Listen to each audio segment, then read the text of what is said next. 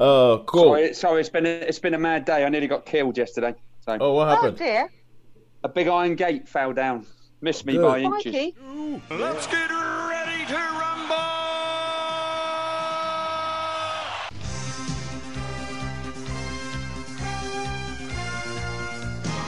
Hello and welcome to Netflix versus Cinema, the podcast that usually asks you that question: Netflix or cinema? Where are you going to be spending your hard-earned money this week? Seeing as this is our fourth, no, fifteenth, fifteenth show in a lockdown, we know that there's only one answer to that question: Netflix. You will be spending your money on Netflix and other streaming things.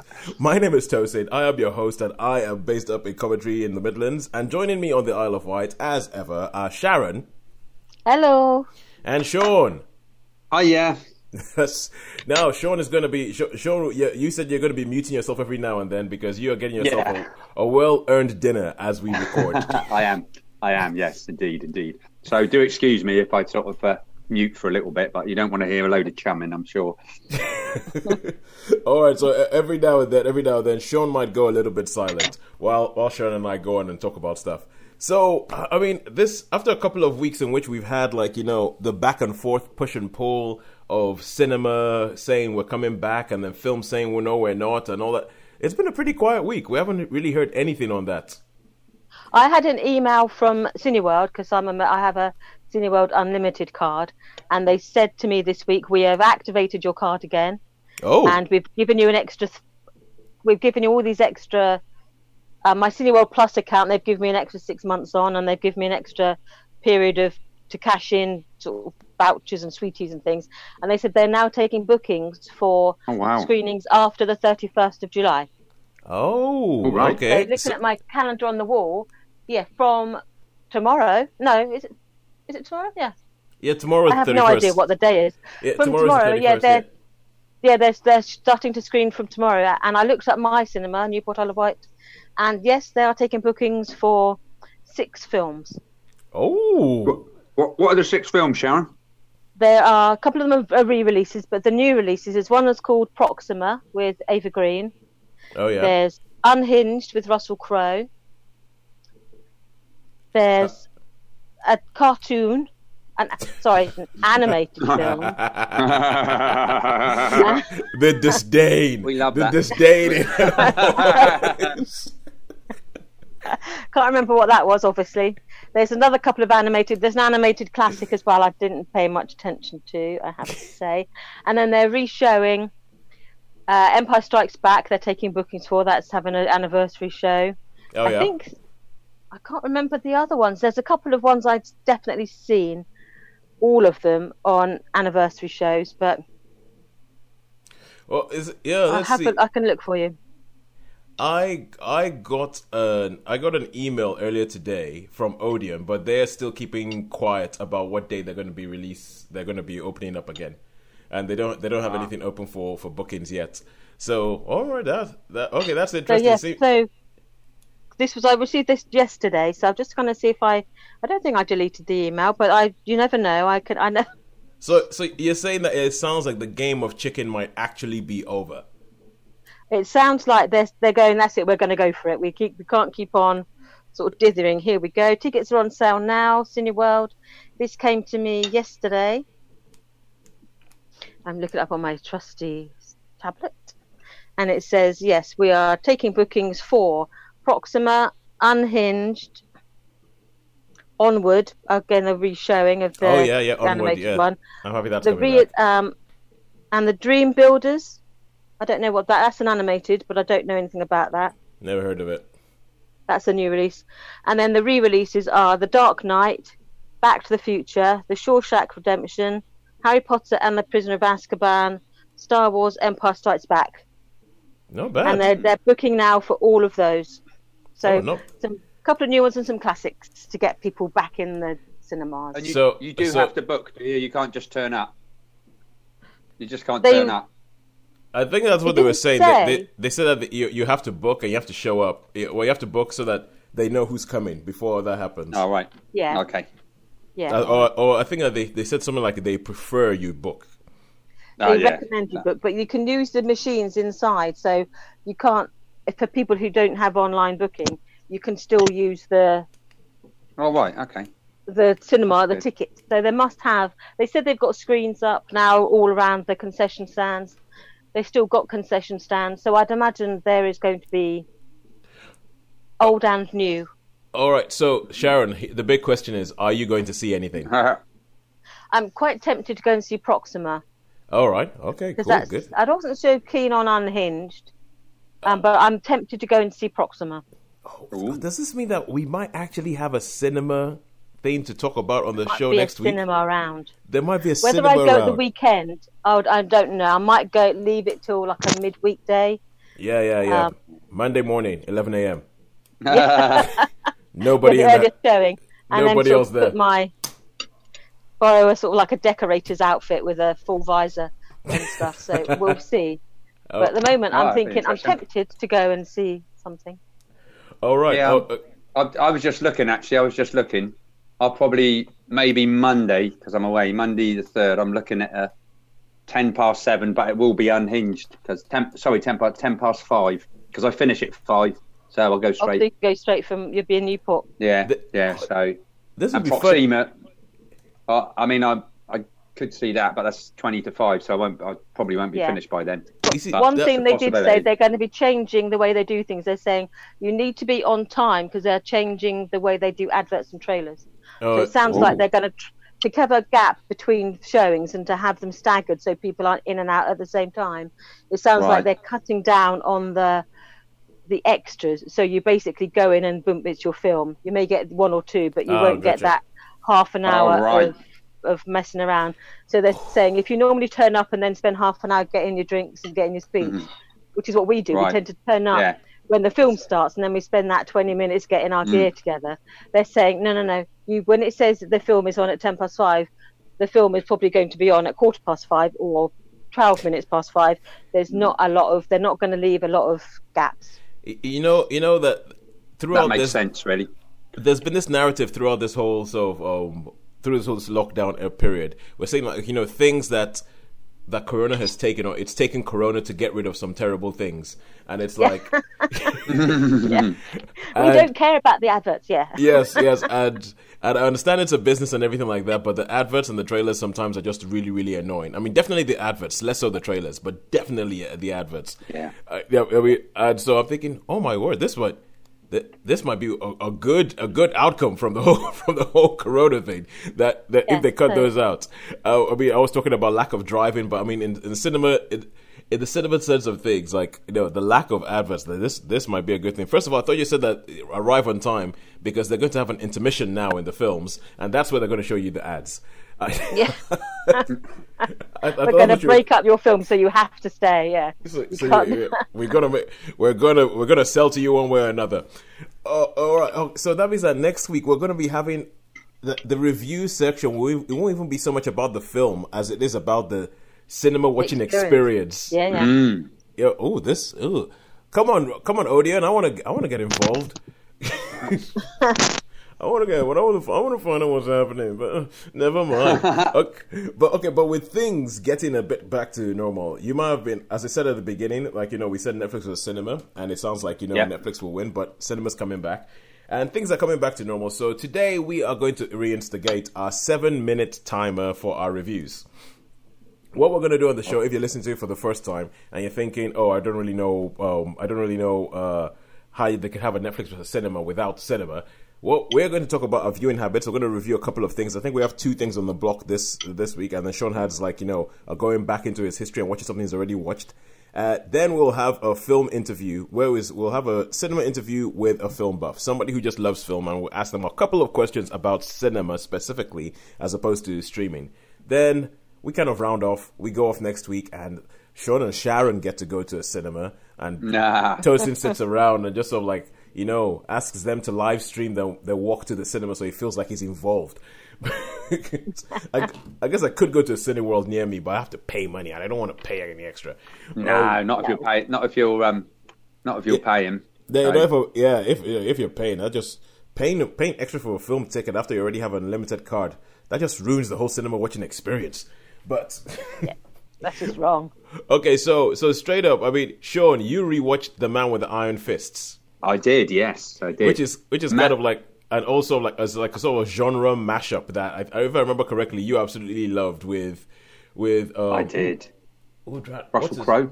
Yeah, yeah, Russell Crowe was in it. The Oh, main guy, Ra- RZA, RZA, RZA, RZA, RZA. RZA from RZA from was the director, Clan. yeah. yeah.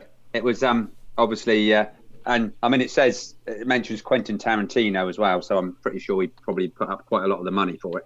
Yeah, And it's tw- I mean it was 2012, and I remember I was uh, this I saw this at the cinema, so um I was the only one in the cinema, and it was in the uh, it was in the number two, which is a luxury one. So and I was the only one there. It was a late one, and I suppose it was just like it was brilliant. It was um it was everything I wanted in a kung fu It- film. It was like about it was just a homage, really. I thought, oh yeah, that's from the Black Hand, that's from Aikido, that's from Fist for all that. There's a bit of Bruce Lee one in there. That was from the one arm boxer. That was from the Super Chinese swordsman. That was from that silly, silly, bad kung fu dub thing.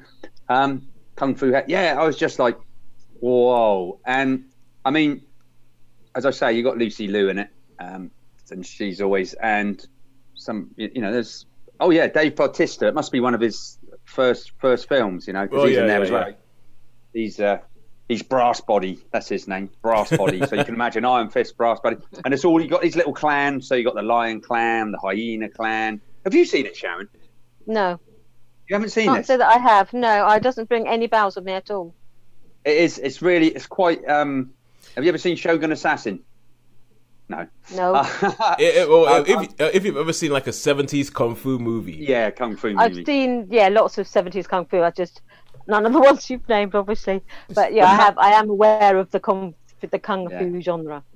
So there's all sorts. There's like weapons. There's a, you've got all these people. You've got the Gemini twins. You've got X Blade, Jackknife, Poison Dagger. It's just like you know what names could you? Silver Lion, Bronze Lion. It's just just great stuff. And the whole story is just like a an adventure because of the Lion Clan. Are like they're supposed to be escorting this gold shipment, and Gold Lion is the top boss thing. And he goes, "Yeah, we'll do that," but Silver Lion and a few of the others, they don't like him, so they sort of bump him off and try to steal the gold. And it's all like, and then you got Russell Crowe, who's like the Secret Service for the Emperor, who's like after stuff, and he's into, he's like, he's a little bit, he's got like a laboratory, you know, where he can fix stuff up, and it's just, it's just a, for me, I mean, I don't think it got particularly good reviews, but for me, for me, I just absolutely adore this film. I, it- it- I, it- I'm so forgotten it. You know, like I was thinking when you when you have like a top five, top ten, top twenty. This probably would would would, would be up there because it is, it's just it's it's a pleasure. It's a pleasure to watch, and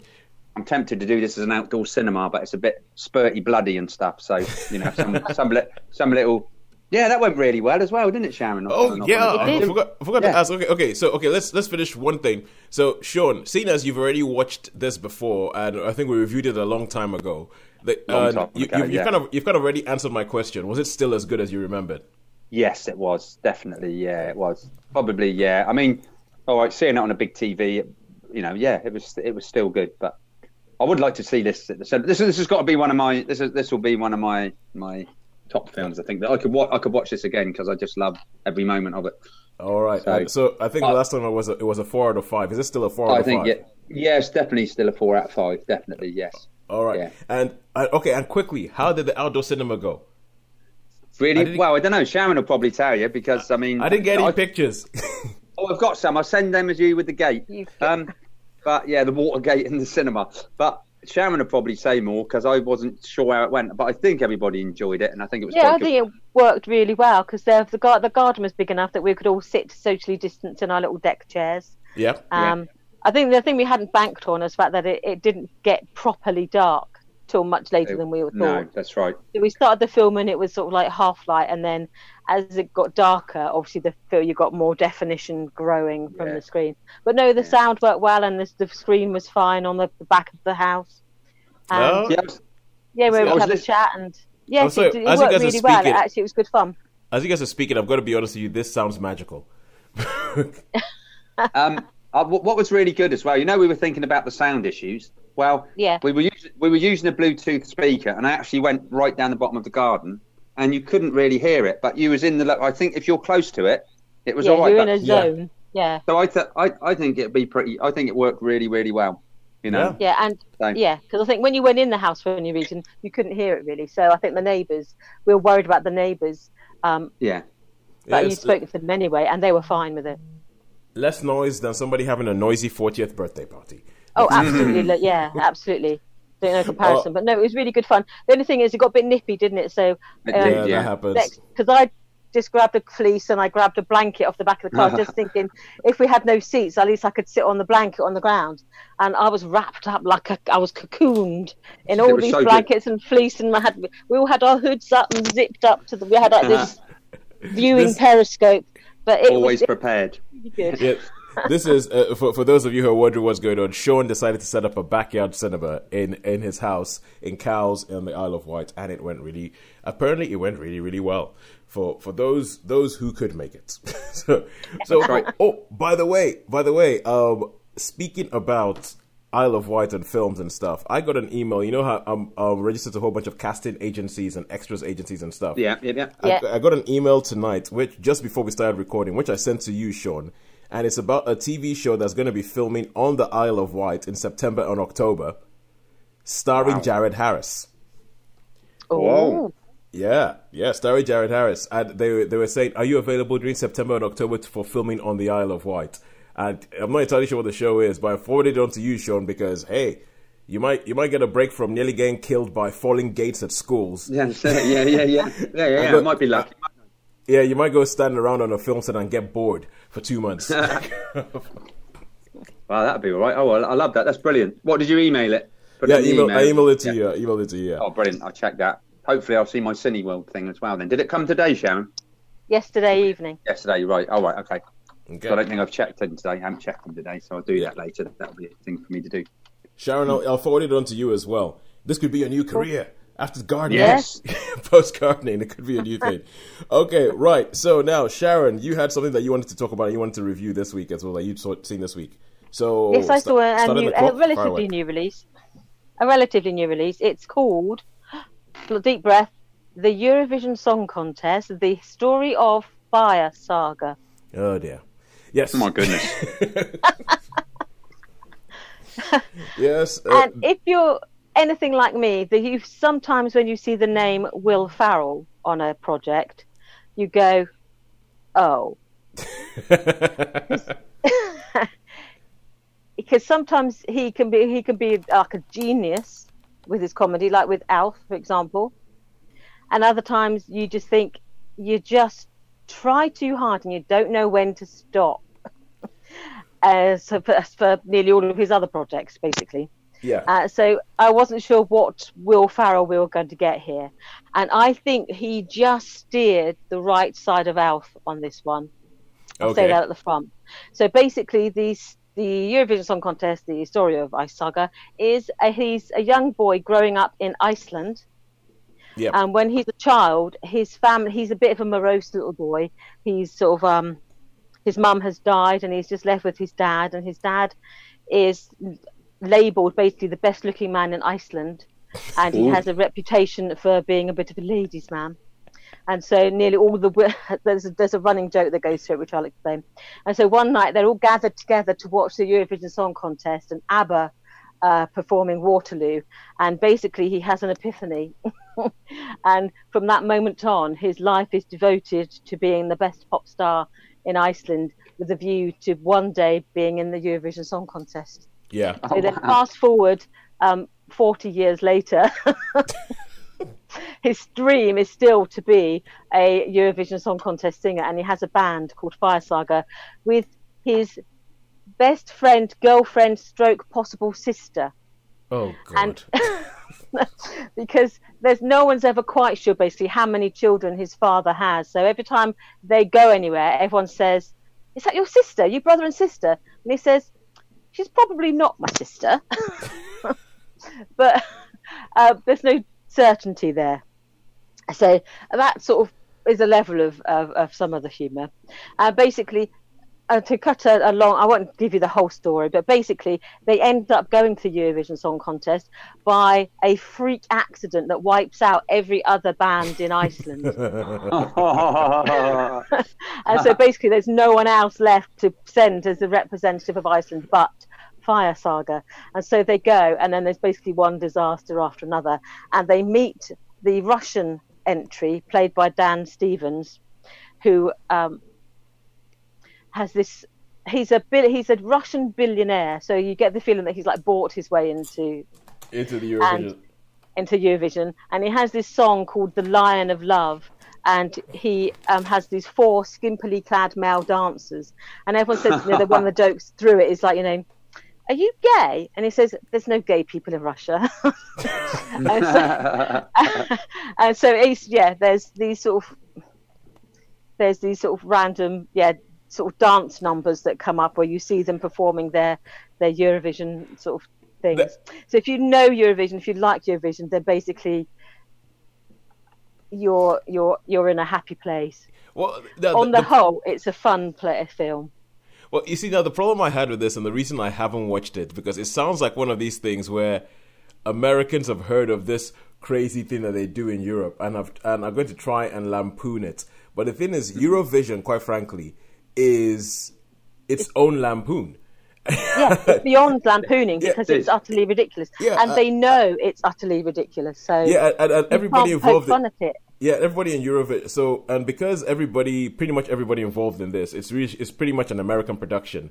I mean, you you didn't mention the fact that I think his dad is played by Pierce Brosnan, which is Pierce what makes Brosnan, yeah. which makes the whole sort of best looking man in Iceland thing a bit funnier because Pierce Brosnan is just one of those people who will be ninety years old and women will still be swooning over him. They'll still But- go, "Ooh." yeah, and, yeah, uh, and so and, and so I just thought, no, it's going to be people trying very hard to make some make fun of something that is almost impossible to make fun of, and that and that's one of the reasons why, why I just don't want I didn't want, I don't want to watch this film because I'm going to be like. Yeah. It, it, but but what you're saying, it sounds as if that uh, they've managed to find a, a vein in which they could actually do it. Yes, I think the key, one of the key things is Will Ferrell himself. His wife is Swedish, and he has been in Sweden during Eurovision. So Okay. he has been exposed to Eurovision at the ground level. So he sort of knows how ridiculous it is, and it's got Graham Norton is in it throughout. Oh, good lord. being being himself, and he commentates on them as a Ice Saga, Fire Saga, and on as um, I think I can't think of the name of the Russian guy, but Dan Stevens' character. He commentates on their performances the way he would do if you heard him on the television. Oh right, okay. He is himself, and there's a scene in the middle where they have a, a, a Eurovision sing-off, and where they basically do like a Pitch Perfect thing, where they they do this song battle Oh yeah, yeah, but yeah. everyone in the crowd is a former Eurovision contestant or a Eurovision winner. So you get Conchita Sanchez is in there, and you get I think it's Netta is in there, and then there's basically a lot of Eurovision faces. Do when they you look do they you get go, Betty, "Oh." Bjorn, Agneta, and You don't see them. They do. You get a film clip of the real ABBA, and then they they sing Waterloo in the in the sing off. But you don't get you. I, I didn't spot them anyway if they're in Bucks any of the Fizz, crowd. Bucks Fizz, Cheryl Ladd. No. it's more more recent sort of Okay, post gotcha. post east post Eastern Bloc. You, if there's a few of the Eastern Bloc singers in there as well. All right, gotcha. So I thought basically it it it was affectionate. I think that's one of the key things about it. It was an affectionate lampoon. Not a lampoon. It is just a, an affectionate look at Eurovision. So in itself, it's ridiculous anyway. Yeah. So it was very good. And there's one song. Um, this their band. They they play in a pub every week. This Fire Saga, and they have one song that's called Ya Ya Ding Dong Yeah, yeah, yeah. and Ding all the locals say "Ya ya ding dong," and when you listen, it sounds like a typical, typical Eurovision song, and it does get in your head. So I actually played it on YouTube afterwards, and I was listening to the words, thinking, "This is actually filthy." it's not. It would make the Carry On films blush. It's it's just constant innuendo, but it's sung in such a Eurovision way that you don't notice that it's absolutely one innuendo from start to finish. Uh, so that's actually quite funny because you find yourself singing it and then thinking, "Don't sing that because that's rude." oh, because I know Yaya Ding Dong. It is Yaya Ding Dong is a is a is taking on a life of its own, and I know there's something on BBC Radio One where they keep playing this Yeah. sound clip of just going, which or someone just going, "Get back in there and play Yaya Ding Dong." That's one of the ice, know, uh, one of the villages. yeah, they, they just they just keep playing that clip over, and I'm like, okay, maybe that. So if nothing else, this song is broken up. So how many stars would you give Eurovision? The uh, story of Fire Saga. Actually, I was really, really surprised at how fun it was, and I would give it a four. Whoa! which I would amaze me that I didn't think it would be anywhere near that. But actually, I found it quite chuckling, and it, it was. I was finishing watching it when my brother came in, and he said, "What's this you're watching?" And I said, "Told him." And then I later went downstairs after I'd gone to bed and found him watching it. Oh. So okay, okay. Oh, you, wow. see, you see that now, Sharon. After that review, you might find me watching it as well. yeah. so you have to. You ha- there's a few moments where you're going, "Oh, enough now, enough," but there's enough funny moments for you to to ignore those. All right, So it was genuinely warm-hearted and funny. all right, cool, Oh, good, good. stuff. So that's four. Oh, we're having a good week so far. Four stars, four stars. And now we get on to the thing I've watched. So I watched Umbrella Academy, and this is something on Oh, Netflix. the, the second season or the first season? The first season. 'Cause- The second. The second Oh, season's wow, out tomorrow. The second season's coming out All right. tomorrow. I'm, And, I'm um, looking forward to this review, Toes. All right, cool. So Umbrella Academy is something that I watched. Um, actually, Sean, I'm not sure if you do after last week and the the Five Bloods, but Oh, okay, okay. no, no, no, no, don't worry.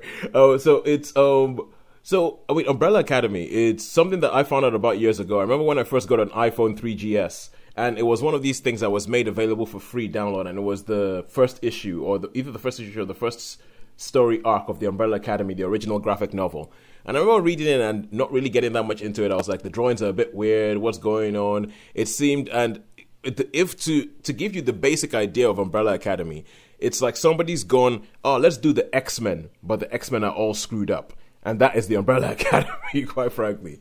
So it's the the whole idea. the The storyline behind it is that there's this freak accident that happens on one day where around the world, forty three women all give birth at the same time. So all over the world, 43 women all give birth at the same time. The weird thing is that the morning, the, the, the morning of that day, none of these women were pregnant. So Oh, yeah, Oh. so none of these women were pregnant. That they just all spontaneously get pregnant and spontaneously give birth to these 43 kids around the world. and there's an eccentric billionaire, think Professor X, called Reginald Hargreeves, who goes around the world and he says his his his aim is to collect as many of these kids as possible. And of all the mothers, only seven of them give up their kids to him. Like he pays them to get the kids. And he then, as they grow up, he finds out that these kids have powers, and he starts training them to become like a superhero team and you when the when the when the story starts it starts off when they're all grown up they're all grown up and you can see that they're all one way or another traumatized by the upbringing that they had because the guy he raised them not as children oh my god i just realized what he's like you know captain von trapp at the beginning of sound of music yeah. Oh, yeah. think captain von trapp on acid Oh, wow. that's what he's like. He's like really, really mean with them. He says you can have playtime between twelve and twelve thirty on a Sunday afternoon. The rest of the time you're training, all that kind of. Stuff. And he runs the house like a sort of, sort of military academy.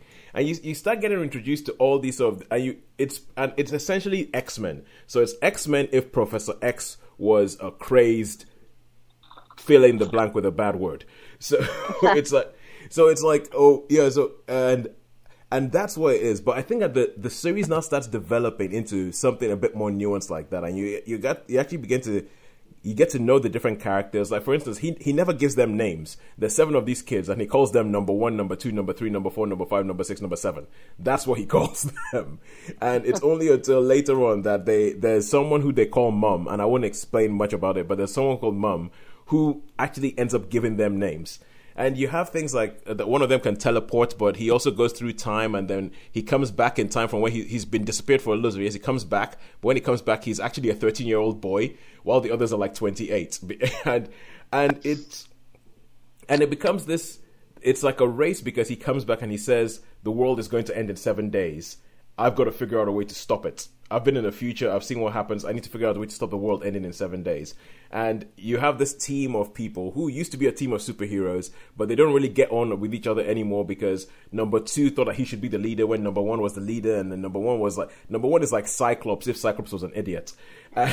And, yeah, and And the interplay between the characters is really good. The whole idea of um, they have number seven as well. Number seven is like you know the the black sheep of the family because she doesn't have any powers, and so when they were kids, she was never allowed to play with the others, and all the others sort of like it became almost like a sort of high school thing where you know like, oh we're the cool kids, we're gonna go out on missions and stuff. You got nothing, Vanya. You can come play with us. Go away, Vanya. Why are you here, Vanya? And it and it also plays into into that and to start talking a little bit more about the different um, about the different uh, characters would become a bit spoilerific. So I'm going to try and I'm just going to say imagine a superhero team. So a superhero family with some weird eccentric who has this big old house in New York, all very X-Men and he's it, what happens at the beginning is that he dies. So their their father dies and they all come back together. They'll come back together and then there's a strand where somebody's trying to fill out figure out who killed him someone else is trying to one of them is still trying to be like a vigilante running around at night trying to be batman. You have all these different guys coming along and it becomes uh, like a family saga about how these people get together but only that this time round they have superpowers. And one of them he he's a, as a kid his his his power is speaking to the dead. And so he can't handle the fact that he can speak to the dead so he's a junkie because he just takes all these drugs to kill his senses so he doesn't have to see the dead and and so you have uh, one of them go experimented by their dad. Oh, it's it it it, it goes on. One of them is dead, but you never you never sure exactly what happened there. And I think it it goes really well. It's only ten episodes. It keeps your attention very very very like you you want you want to go okay what's, what's going to happen next how's that going to develop how's that going to develop the final episode of the season lets it down a bit. It becomes this final episode of the season is a bit generic. It's a bit generic superhero thing. You know, people complain about a lot of the Marvel films and how they end up with like you know a light in the sky and things coming out of the thing. That kind of happens all the way down to, and I'm not sure whether this line has the same effect on you guys as it does, but you know how it is when you have a film, somebody's trying to do something and someone one one character looks up and goes, "It's working." yeah yeah, and even down to that. So the final episode, I think, lets it down a bit, but all the way, way through, I think it's actually really good. If you uh, if you like your superheroes, it, it's a different take on the whole superhero thing. If you like it, comics is a good adaptation of a of a good graphic novel, and I would give it a four out of five. And as we wow. said, season two is coming out tomorrow. The way it and the way it ends at the end of season one, it's a real kind of okay. Season two is going to be interesting. Season two is going to be weird as much as season one was. Let's see where this thing goes. So yeah, Umbrella Oh, cool. That's really interesting, Toes, because um, the boys. You said about the boys. You reviewed yeah. the boys, and yeah. I watched it, and it was absolutely that was that was class class yeah. series. Yeah, now, it is. I did try. I have seen the first and half of the second episode of the first series, and oh. you know I, I couldn't really really get into it. And I spoke to someone else quite recently. It was about them because I saw the the thing for the second season. They said, "Oh no, you've got to go with it. You've got to go with it." But I saw the first episode and I didn't really, really get into it. So, oh, is oh, it worth the, oh, for the boys for the umbrella? No, for the Umbrella Academy. For the oh, Umbrella, umbrella Academy, Academy is, is worth is worth sticking with. It's a bit of a slow build. Yeah. They know. Yeah, they that's what I, that's what I felt. Yeah, yeah, it's, so, it's a slow build. Yeah. Right. Oh. Okay, oh. but it's worth it in the long run. Yeah. I, will say it's worth it. Okay. All right. See, when you're talking about the beginning of Umbrella Academy, it reminded me a little bit of John Wyndham's The Midwich Cuckoos. Oh, yeah. Because in that, um, one night there's like this weird power cut and people just pass out basically all over the world. Yeah. And then when they wake up, all the women in certain villages are there's these sort of pockets, these villages all around the world, yeah. and every woman in the village is pregnant when they wake up. Oh right. And then when the children are born, they're all born with white hair and strange grey eyes. And yeah. there's like a village in Russia and there's a village in Britain, Midwich. There's Britain. There's these places and they have this strange communication between them. Yeah. So it's a hint of that, how these women, you know, for all ages, yeah. suddenly find themselves having babies. Yeah, it, it does feel. I mean, would, it does. Would that, I'm going to show. Would that be? Would that be? No. Sorry, am I muted? No, no, you're not muted. You're you're just roboty. Oh right, roboty. Okay, no, oh, I see. No, oh yeah, no, no, no. I was just going to say. I assume you're talking about the Midwich Cuckoos. So it sort of came in through the conversation, yeah. Yes, yeah. Yeah, John yeah. Wyndham. Brilliant, brilliant writer. Yeah. Yeah, because, I've- yeah, because I, I do feel like with Umbrella Academy, there's a there might be quite a few things that it's referencing that People um, drawn upon these things. Yes that that I that I'm not uh, uh, I might not entirely be aware of a party to.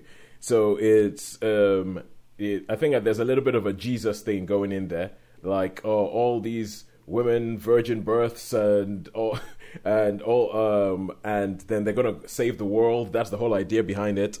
There's there's some John Wyndham. I said obviously there's the X Men thing in there, and it's it's just this sort of like soup that it's made its it's it come, becomes its own thing. it, becomes it becomes its own thing. Um, right. So now we get onto our cinema interview, our film buff interview. What we have been doing, as we've said a little bit over throughout the lockdown, is that we, without cinemas, we have been talking about what we've watched at home, and then we go and find ourselves a film buff, somebody who loves film, eat, breathes it, and thinks that the worst thing that could possibly have happened in 2020 is that cinemas are not around. They might not say it out loud because obviously that's not what you say when people are like, you know, people are having it worse than cinemas not being around, but that's what they think in their hearts. and so we get there, we ask them a couple of questions. Our interview today is with a friend of mine, Wale Awellinger. He's one of those, he's one of the Nigerian contingent, the people who I grew up with and um, got into film buffery together at the same time. And uh, he's now based up in Sheffield, and this is what he had to say all about cinema and film and all that. We are speaking to Wale Awellinger. We're talking to a film buff. We're talking to somebody who just loves film. And, you know, probably when you were growing up, people thought there was a problem with you because you just kept watching TV and you could quote everything and all that kind of stuff. People who I would like to call my tribe. So, so we're, uh, we're speaking to you, asking you a couple of questions. But first, before we actually get on there, I understand that you, we have been held up. We have been kept waiting for you because you're a busy man and you have many, many podcasts to appear on. And there was a podcast that you appeared on just that before bef- before speaking to me. So let me know. Tell me what podcast kept us waiting. What podcast was more important than us? okay, so it's actually a regular one that I, I, I do um, every Sunday uh, with a few friends of mine.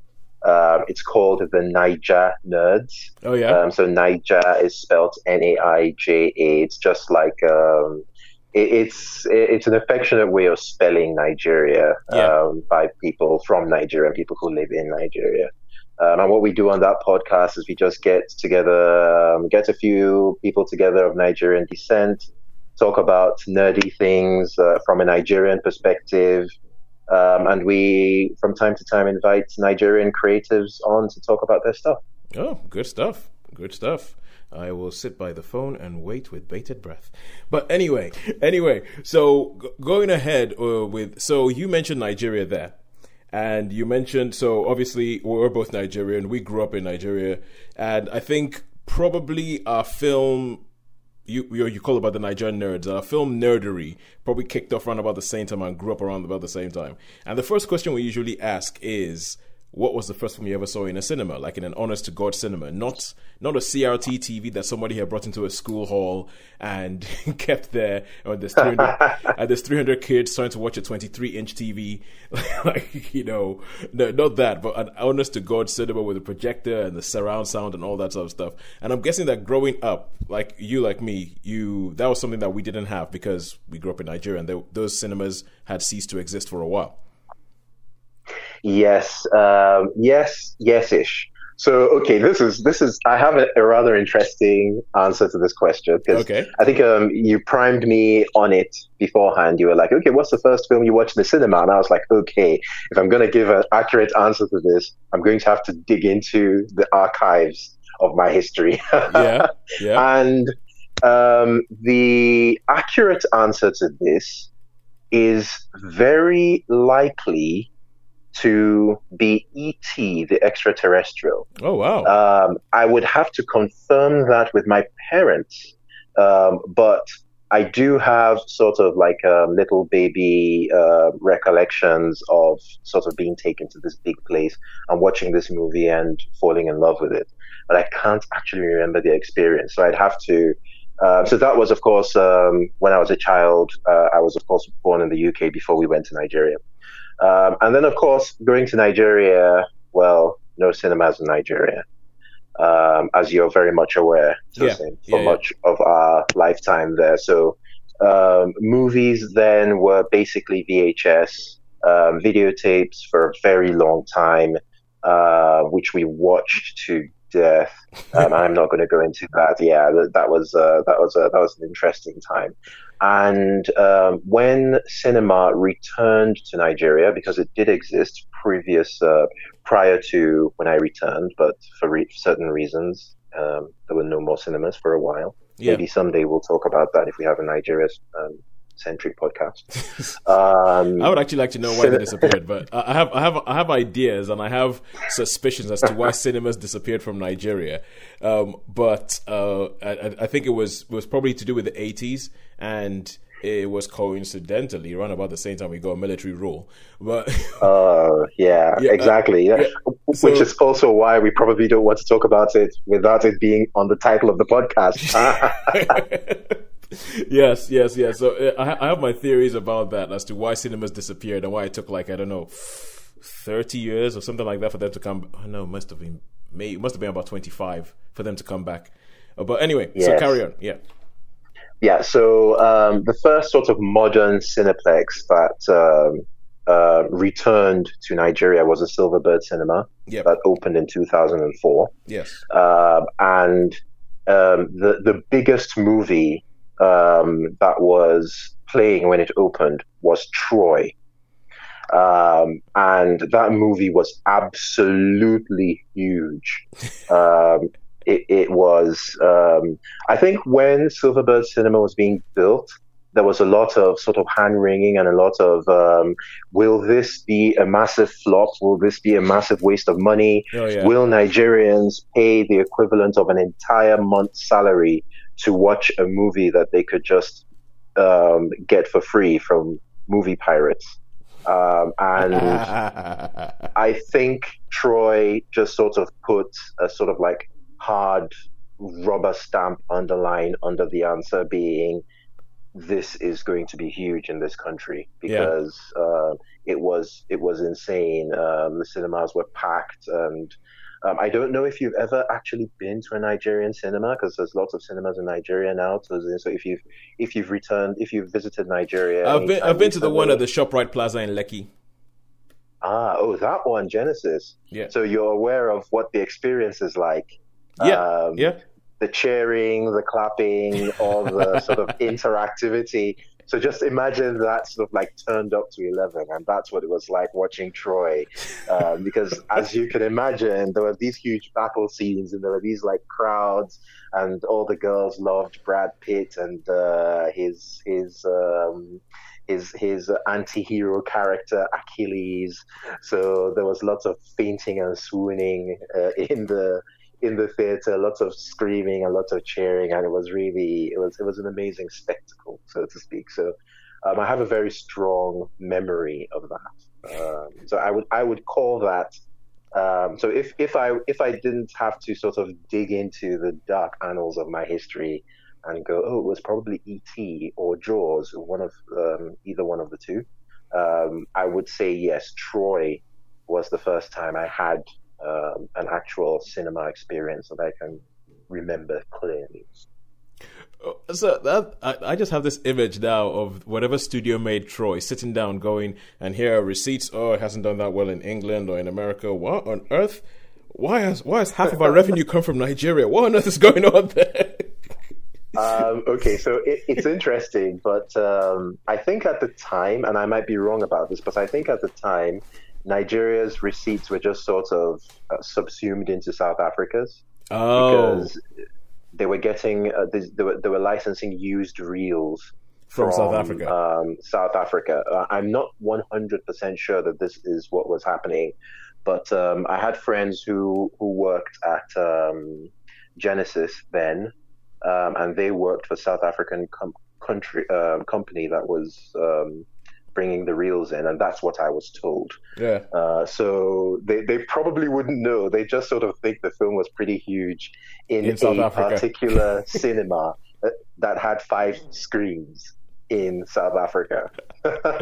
oh my word! Okay, imagining that that because Troy was the biggest thing in Nigeria because it was the only thing at the time.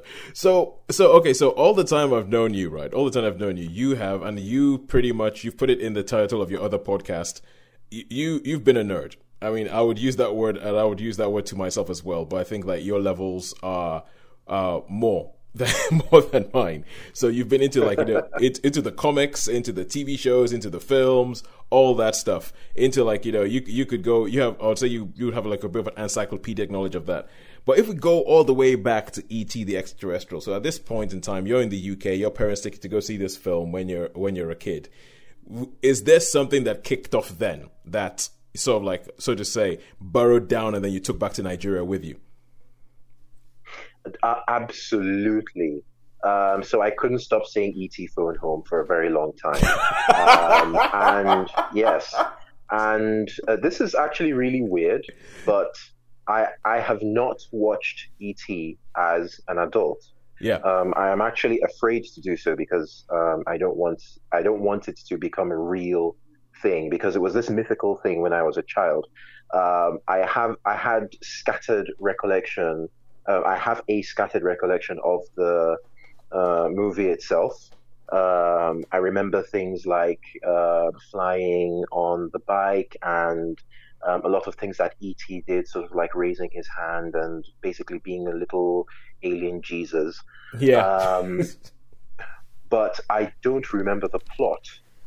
Um, and when we went to Nigeria, we didn't have a VHS tape of E.T we had VHS tapes of many of the other films that I liked, uh, including Star Wars, which had a much greater effect on me than anything else. Yeah. Um, I think um, this will, Star Wars would probably um, would probably key in more directly to the question that you are asking, Tosin, which is um, did did one of these things kick something off in you? I think that would be Star Wars. It would be the fact that I had a videotape of Star Wars that I watched literally every weekend for several years of my life. So I probably racked up at the very least 300, 400 viewings of that particular movie.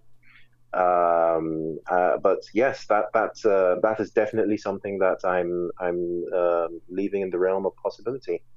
That, that, that's what kicked off. That's what uh, kicked off your your your love of this niche what what was a niche sort of like thing at, the, at that time of the fantasy and sci-fi and all that and now rules the world but yes you, you you absolutely could say that yeah. um, there are a number of other things that i think um, keyed into my more general love of film as opposed to my love of sort of like nerdery yeah um, because i mean of course I, as a child i loved superman um, and there was a whole bunch of other uh, things that I really liked when I was young.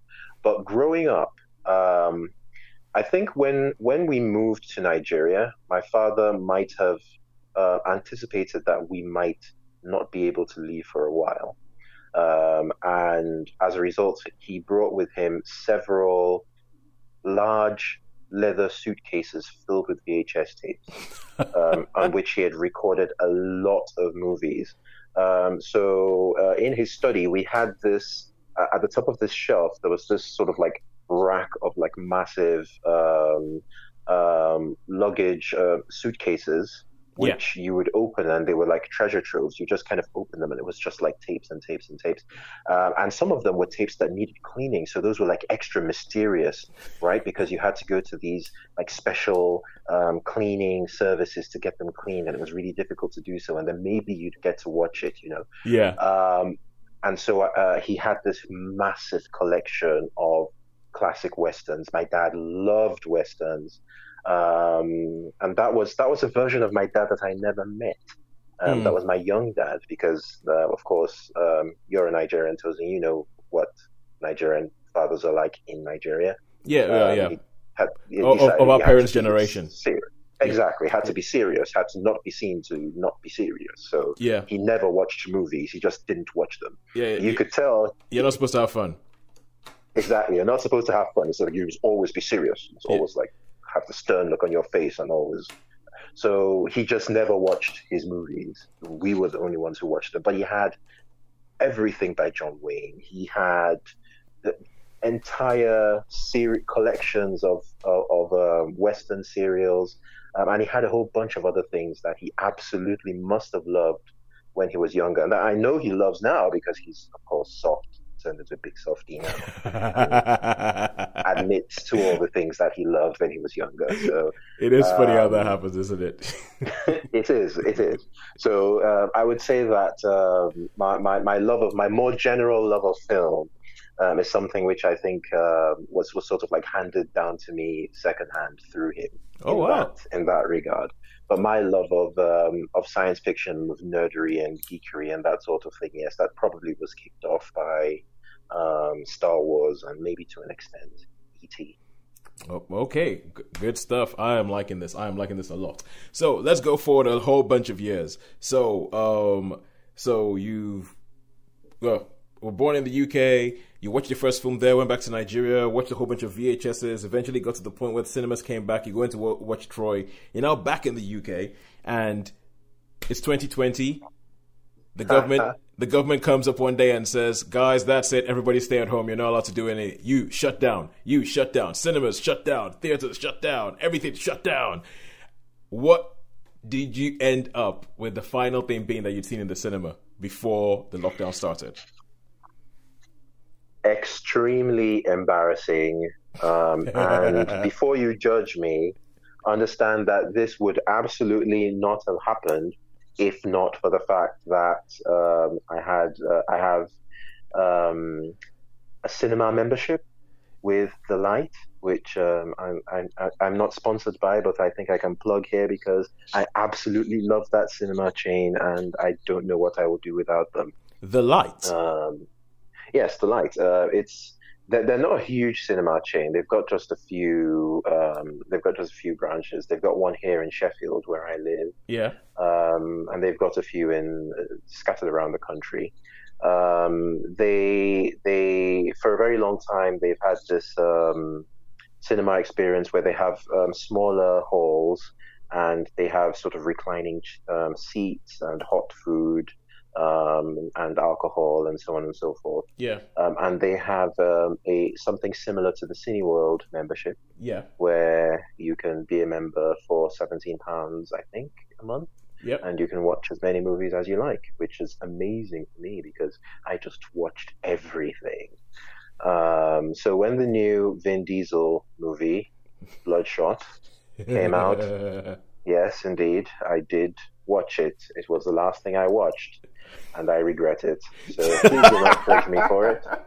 I did not choose for it to be the last thing I watched before the apocalypse came, and um, uh, I, I I didn't actually uh, contribute to its uh, to its box office total, not, not directly anyway. okay, this is all right because Sean, who you you shared the, your final film seen in the cinema with Sean, who um who who co-hosts the show with me, and yeah, Sean did say that he, that ended up being the final film that he saw. And Sean's the kind of person who just loves film, and so he'll see it, and I think he sees it almost so like philosophically. He'll be like, "Well, that's the last one. I didn't like it, but hey, it's a film." and yeah, uh, but but if. Uh, you are not alone in being the in the going. Oh my word, this is this this is this is bad. So, what exactly was so bad about Bloodshot that you you that makes you just go, oh Okay. my lord? So here's the thing about Bloodshot, right? Bloodshot is not one of those movies that is so actively bad, so so abhorrent that um, it inspires like bile and hatred. Um, it's not one of those things.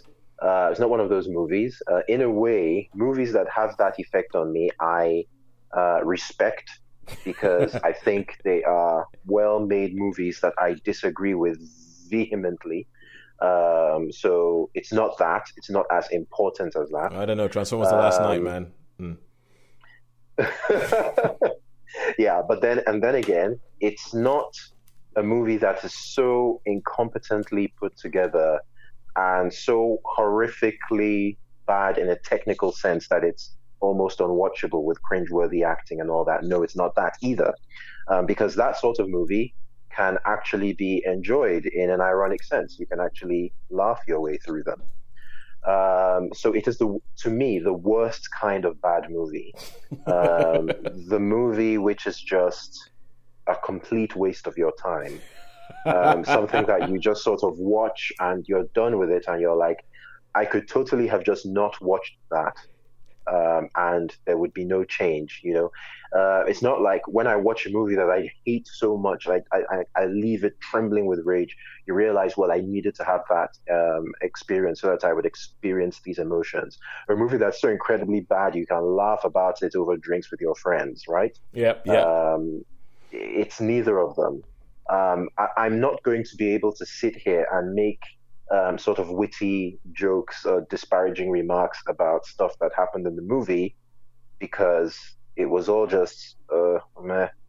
Um, there was nothing where it was like, can you imagine how bad that was? There's nothing like that. It's just like, uh, okay, like, yeah. meh. Uh, yeah, it's just meh.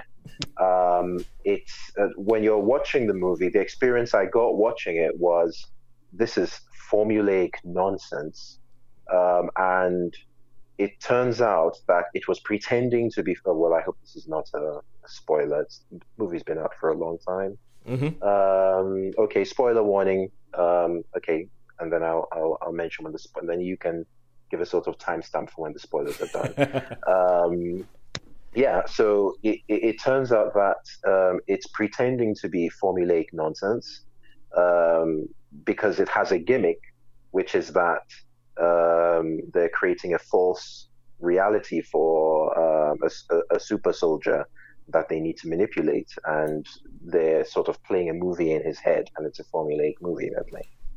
Um, and that's the story, right? It's like, okay, so you know the movie that you've just shown us is garbage. You're telling us why it's garbage, and that's the end. Okay, Right. All right. I can go home now, can't I? All right, thank you. All right. So, Okay, so let, let's move on from Vin Diesel and Bloodshot, and let's go on to why do you think cinema is a thing? So, with all the good and all the bad and all the oh wow, this is great and this is going to inspire a lifetime of whatever.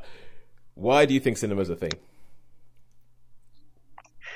So, um, this is interesting. I, I do, in fact, have a lot of thoughts about this, but um, I love cinema, and that, that might sound weird, uh, considering, um, as, as I mentioned earlier on, um, I didn't uh, actually have a proper cinema experience um, um, it, during my fo- um, formative years and um, early adulthood. Yeah. So you might think, oh, well, you, you should be one of those people who doesn't care about watching things on the small screen. And I'm like, no, actually. Um, I would rather watch things, I would rather watch a movie once in the cinema and never watch it again than have to watch it multiple times on the small screen.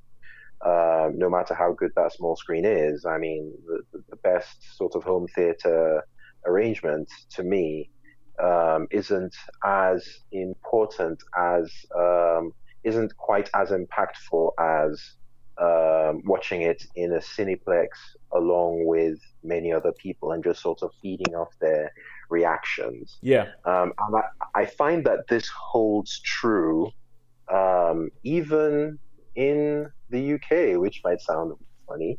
Um, but as someone who had his first exposure to um, cinema um, as an adult in uh, Nigeria, which has a very different um, movie-going culture to the UK, Yep. um, there is a, a, there is a sort of there is an engagement with the movie that is on sort of on par with going to the theater over Yeah. here, Yeah. uh, where you, you go to you watch a you watch a stage play or you watch a theater. There's lots of applause. Um, every now and then are crowd reactions, and it makes it uh, an amazing experience. Um, watching a movie in the cinema is very close to that in Nigeria. Um, watching a movie here um, in Sheffield and in parts of London that I've lived um, is is is a much different experience. It's a lot more.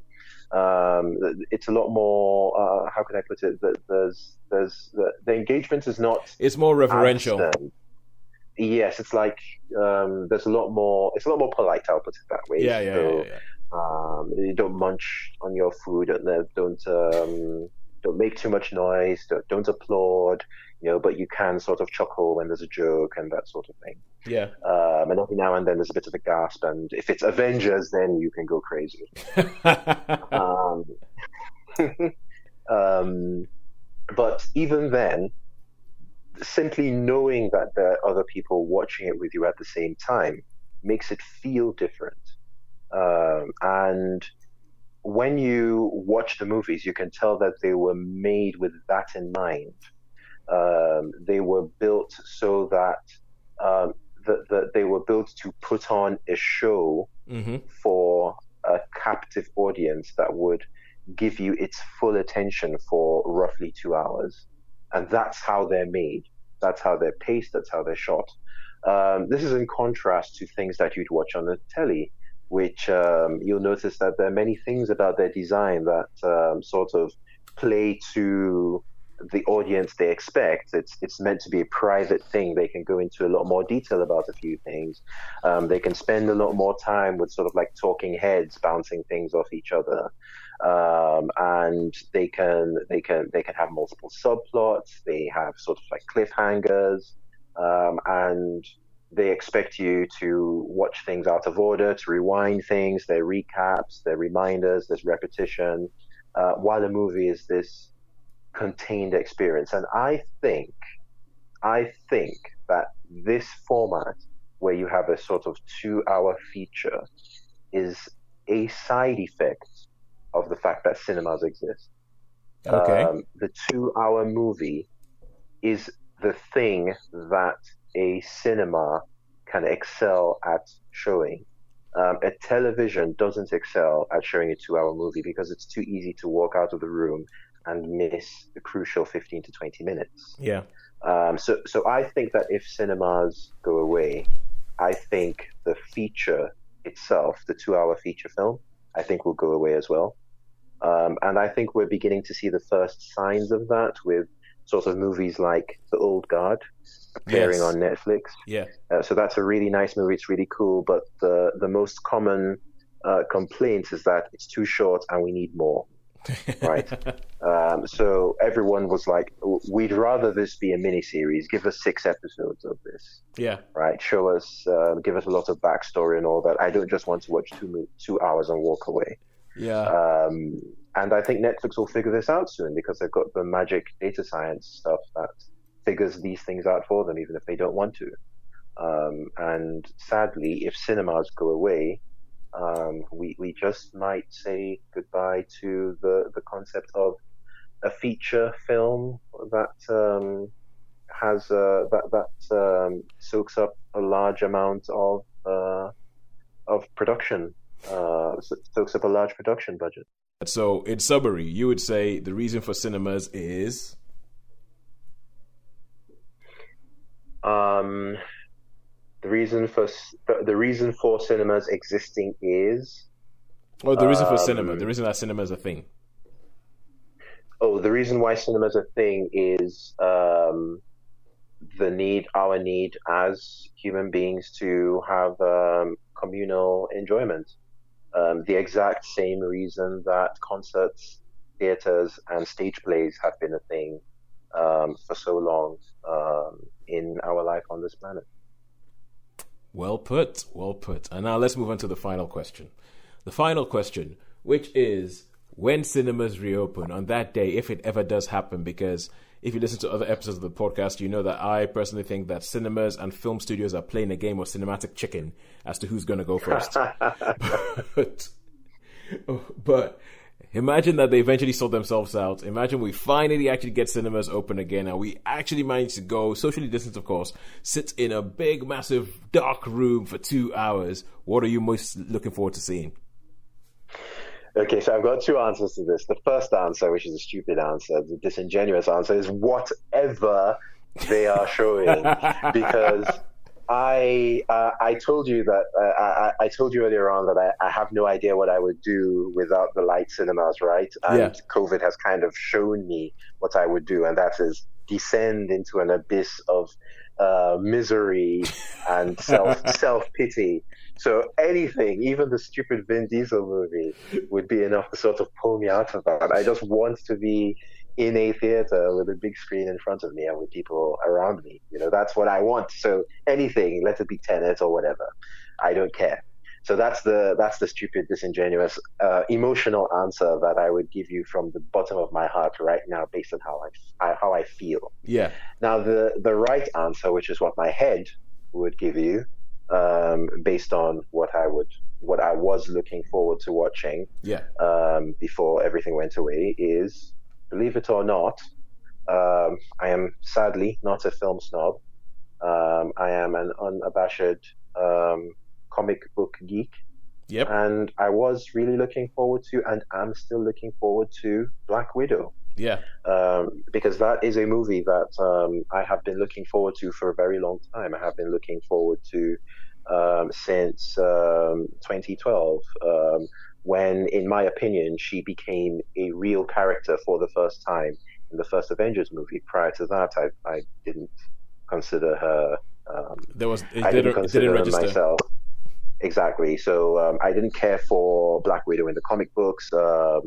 Um, I've I've always sort of been in, into. Uh, I've been more of a DC person than a Marvel person on the comic side of things.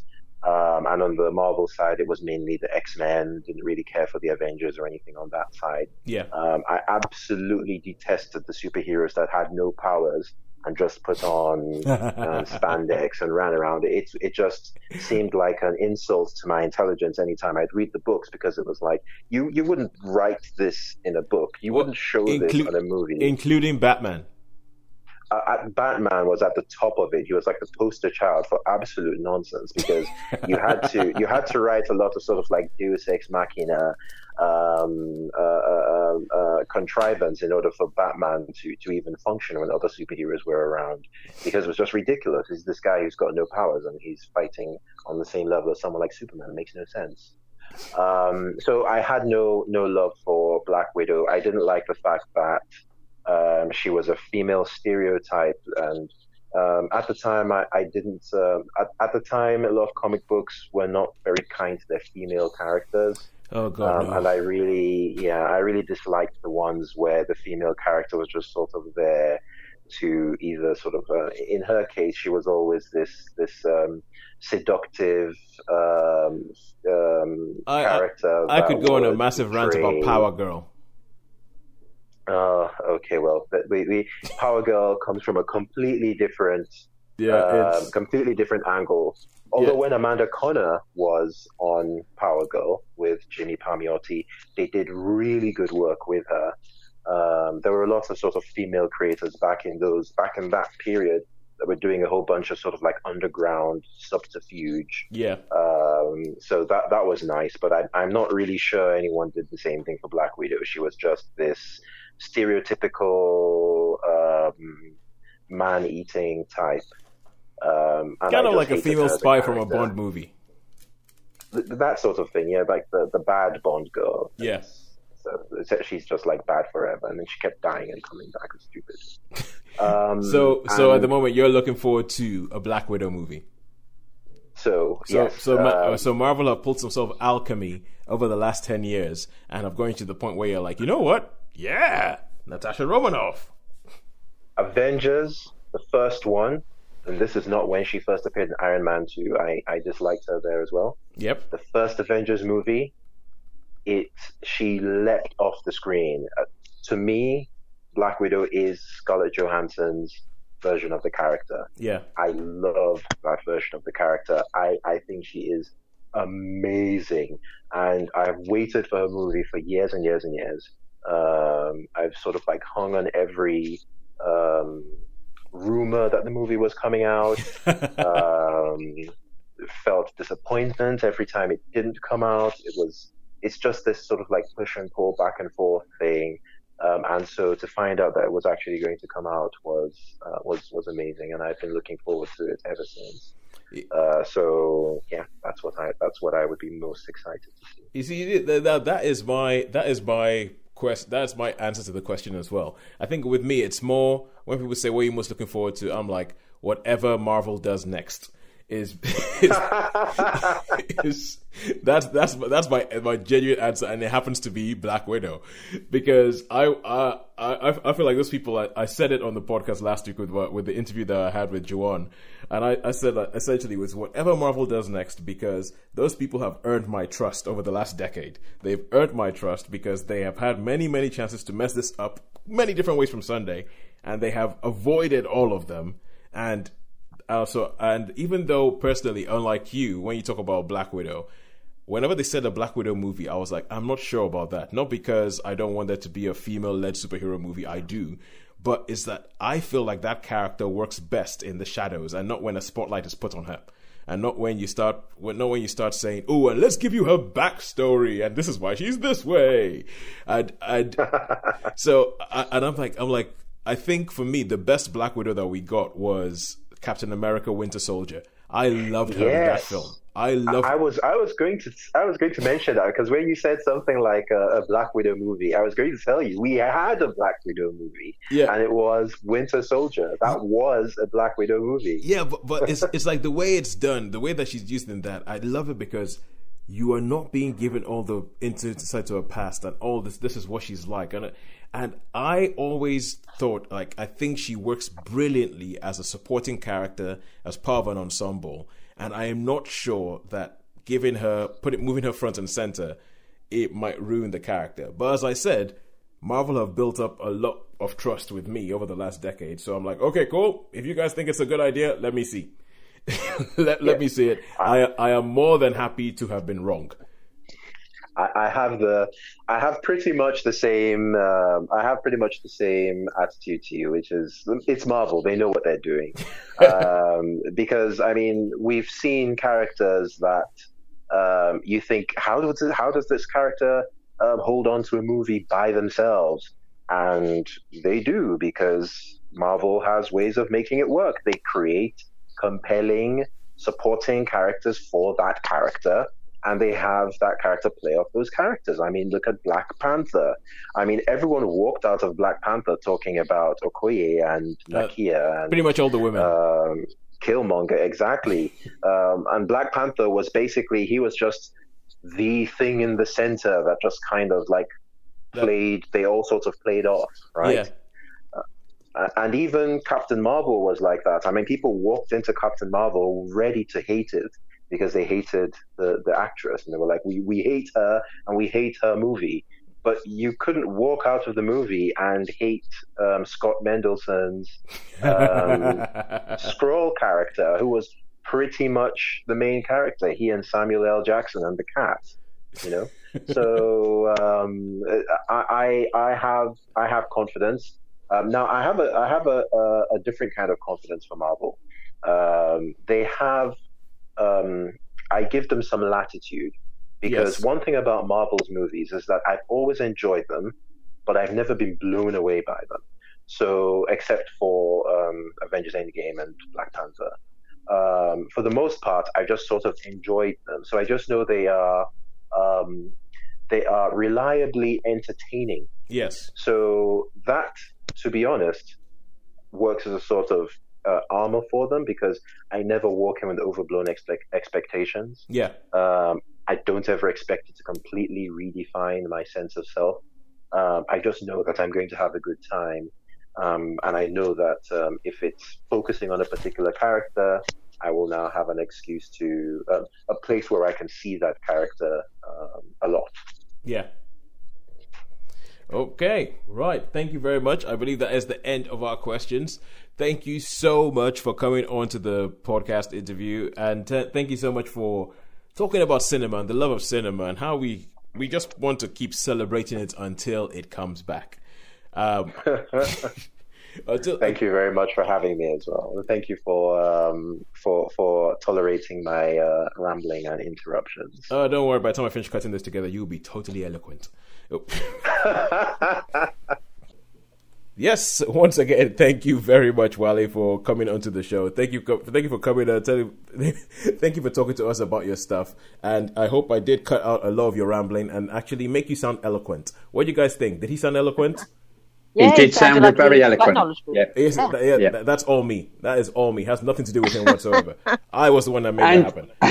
oh right, okay. And I mean, he sounds sounds a real interesting character because um, obviously, if his dad likes westerns, you know, he's uh, me and Sharon, we're real, we're, we're affiliates there, aren't we? Yeah, Absolutely. definitely. When, when yeah. he was talking about his westerns and his dad with like yeah. the, the, the suitcases full of tapes of all the John Wayne movies, I was like, oh, good lord. Sean could have, Sean could have a field day with this. yeah, yeah, definitely, yeah, yeah, yeah. That yeah, was the first. That was all of them on DVD. Things, yeah, one of the oh, things I picked up VHS, on. Was sorry. And he said what was interesting was when he said that it was actually his dad that was watching these that he thinks got him into his movies, which reminds me very much probably. I mean, my my my father. I remember when I was younger, and he'd sit down and he'd watch the westerns, and he'd watch the Life of a Bengal Lancer, and he'd watch all those those sort of um, you know uh, Three Sergeants and all those films. And I remember having to sit there watch them, and I, I, I really enjoyed them as well. And I enjoyed. Um, in fact, there's a I've got a, a, book which I can't find by Al Murray called um, "Watching Movies with My Dad," and I oh, think yeah. that must be. I think that must be where a chip off the old block where I'm like, oh well, that's not the right machine gun, oh, that's not the right tank. They wouldn't have that there. so, so I can blame good old Pop for that. I used to, yeah, I did the same watch films with my dad, and the only thing he used to make him laugh, particularly, was if on westerns was when someone got shot and they'd go, "Oh," and he'd say, "That's not what you do when you get shot," and it'd always make him laugh because he'd always go, "Ah, oh." Ah, the way they do on these films. Yeah, yeah. They, they were like, sort of like they clutch, they clutch their chest, spin around, and yeah. then fall into a horse trough or something. Yeah. And there's a couple of ones where John Wayne gets shot and he sort of goes, ah, but, but he manly sort of struggles on, doesn't he? He sort of staggers yeah. a bit, then yeah. just keeps going. And he'd always, that would make him laugh and laugh, just the way they would, yeah. And it's only later when we thought, hang on a minute, that means you know what people look like when they've been shot, or that sort of. well, is, is, it is it like is it a bit like uh, like uh, what Wally was talking about like when when you realize that there's a version of your dad you never met, yes, that that yeah. and then you mentioned this. You mentioned this version of your dad you never met. So you're like, hang on a second. You know what? Did you shoot shot people? people. yeah, yeah. You've shot people, haven't you? But yes, he would. He was always a bit quiet about that. Actually, we'd ask him, "Have you killed anyone, Dad?" And he would never answer us. So we probably think that means he probably did. He probably did. But yeah, yeah, similar, similar, similar thing with my my dad, really. But I mean, he sounds like so good as well. Look, he loves his comics. Loves his comics. He, he, he I mean, yeah, yes, yeah, Wale, yeah. Wale loves his comics. Yeah. I think I think there, there were a group of us. There was Wale, Shegun, Benga, and we we were into comics. And uh, well, growing up in Nigeria, into comics and uh, around the age where we, we couldn't get regular comics. So I remember that there would be these comics that would be ripped apart and they would be bedraggled and they wouldn't have like a front page or an end page. So you only get to read the middle of the story and never find out the story ended. That we would pass around each other, but we we we loved our comics. Uh, but I, th- I think all of us, even though we love them, Wale takes it to another level. Like there's there's a bit in the conversation, there's a bit in the interview with him where it's a bit like I I feel like that that must be what it's like when people are speaking to me about film. Like people have often said, like they, have like when we speak about film and everything like that. Like, I remember my my my other my cousin Tosin, who gave us the first load of what happened when cinemas came to Nigeria in his yes, yeah. yeah in his interview, and before he came on, he listened to a couple of episodes of the podcast, and he was like, uh, "I don't think I can come on the podcast, guys. I'm not knowledgeable like you guys because you guys are just dropping name dropping films left, right, and center. I don't think I'm knowledgeable enough." And, and I got a little taste of what he must have felt like when I was speaking to Wale, and I said something about Power Girl, and I said something about comics, and he went, "Oh yeah, yeah, yeah that's because this guy wrote it and that." But when this lady came on, she started writing it, and I, and I got this immediate feeling of, "Okay, I am out of my depth here." Right now, I am well out of my depth. I don't know what he's talking about, but it sounds cool. so yeah, yeah, but yeah, he is he is massively knowledgeable about anything that has to do with uh, comics or anything that has to do with nerdery in general.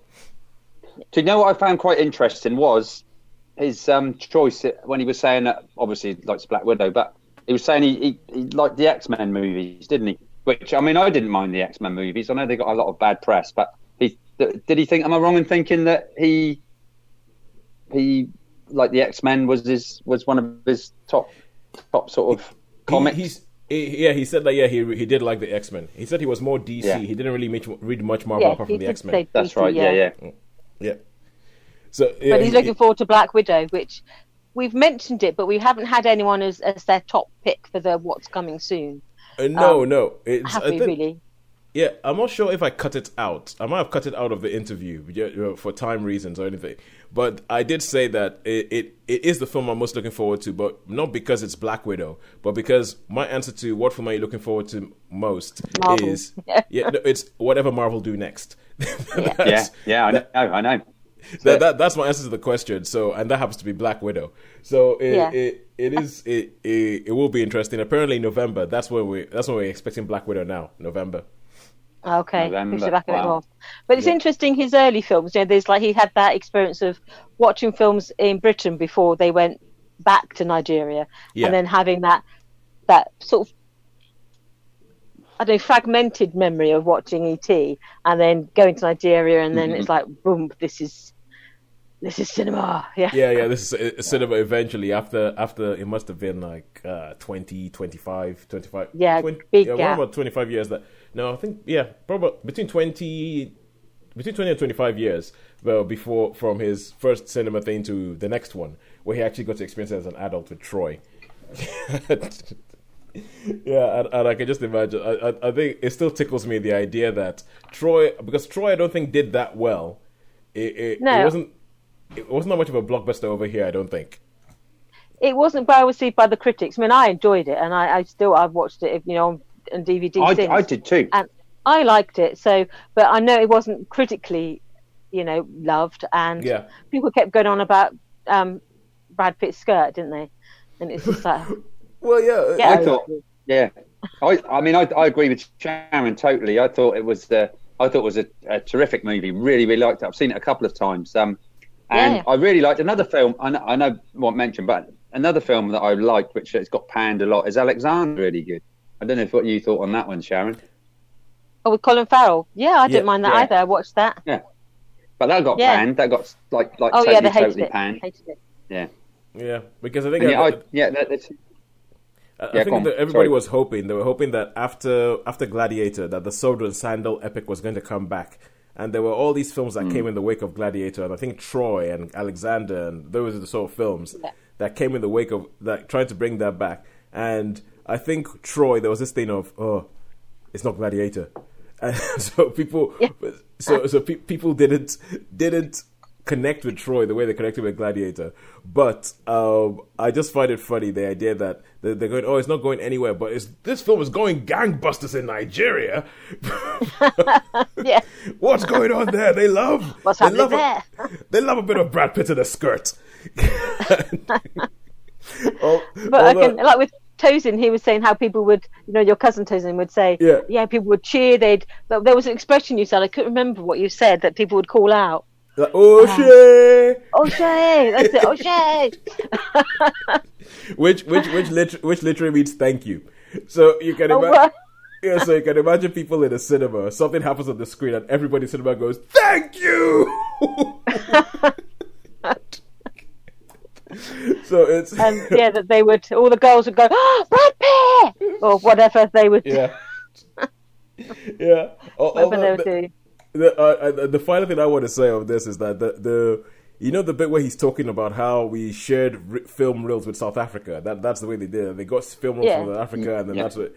It totally reminded me of Cinema Paradiso. Like, Where they would Oh, have right. the, the, the Where they- of films. Yeah, when they have the cans of films, they have two villages, and then one village will show one reel, will show the first reel, and then they would cycle from one village to the other village, and then show the second reel, like for the intermission and all that. I was like, oh god, it's like Tony Cinema Paradiso, only between South Africa and Nigeria. It's like we finished with it, we hand it over to you, you watch it, you send it back.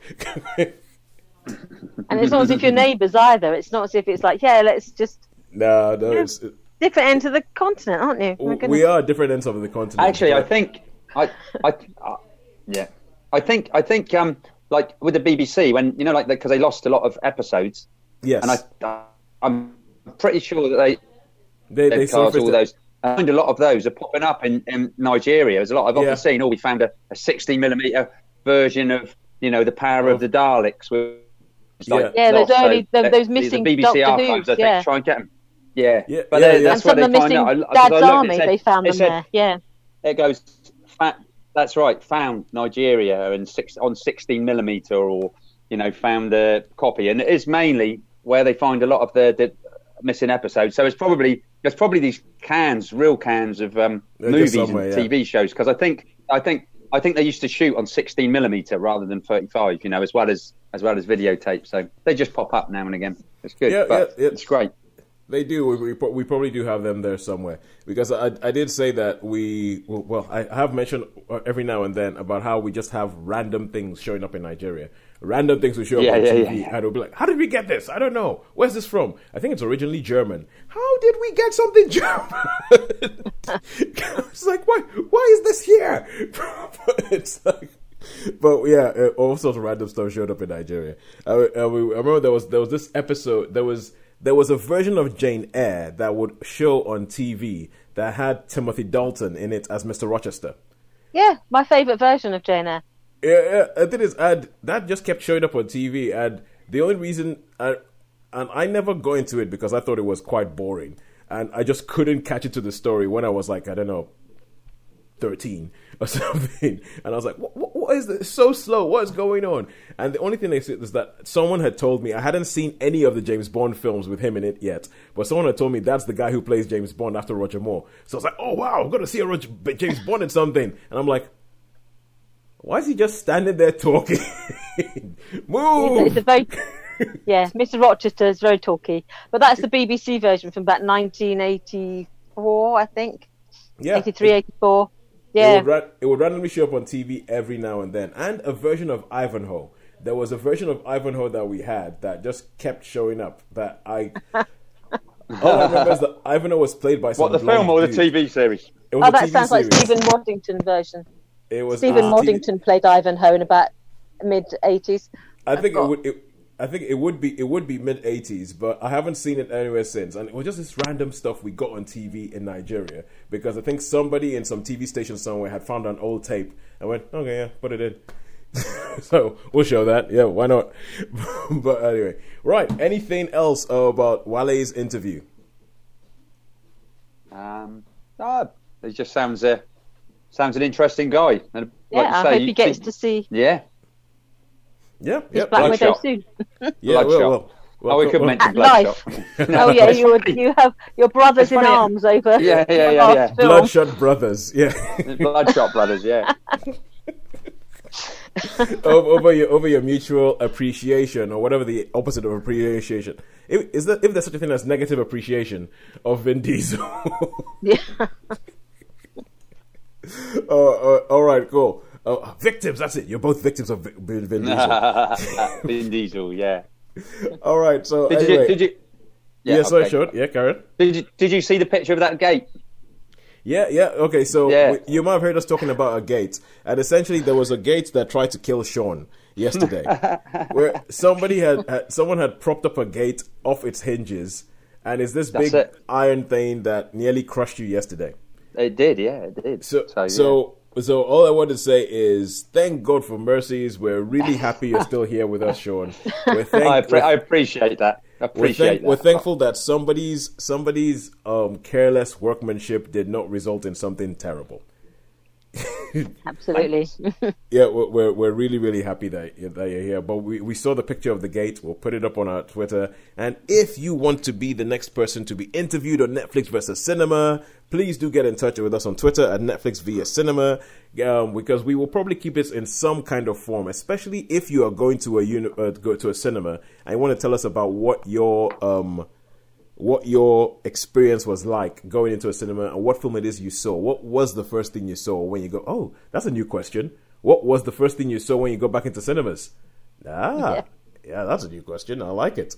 But until next week, when I shall be sitting around with no cinemas and wondering when Odeon is going to get the act together, probably going to be two weeks after Cineworld opens, and, and they'll see something. Uh, it's a goodbye from me. it's a goodbye for me. and it's a goodbye from me. We will see you next week when they would have been in the cinema and I won't. yeah.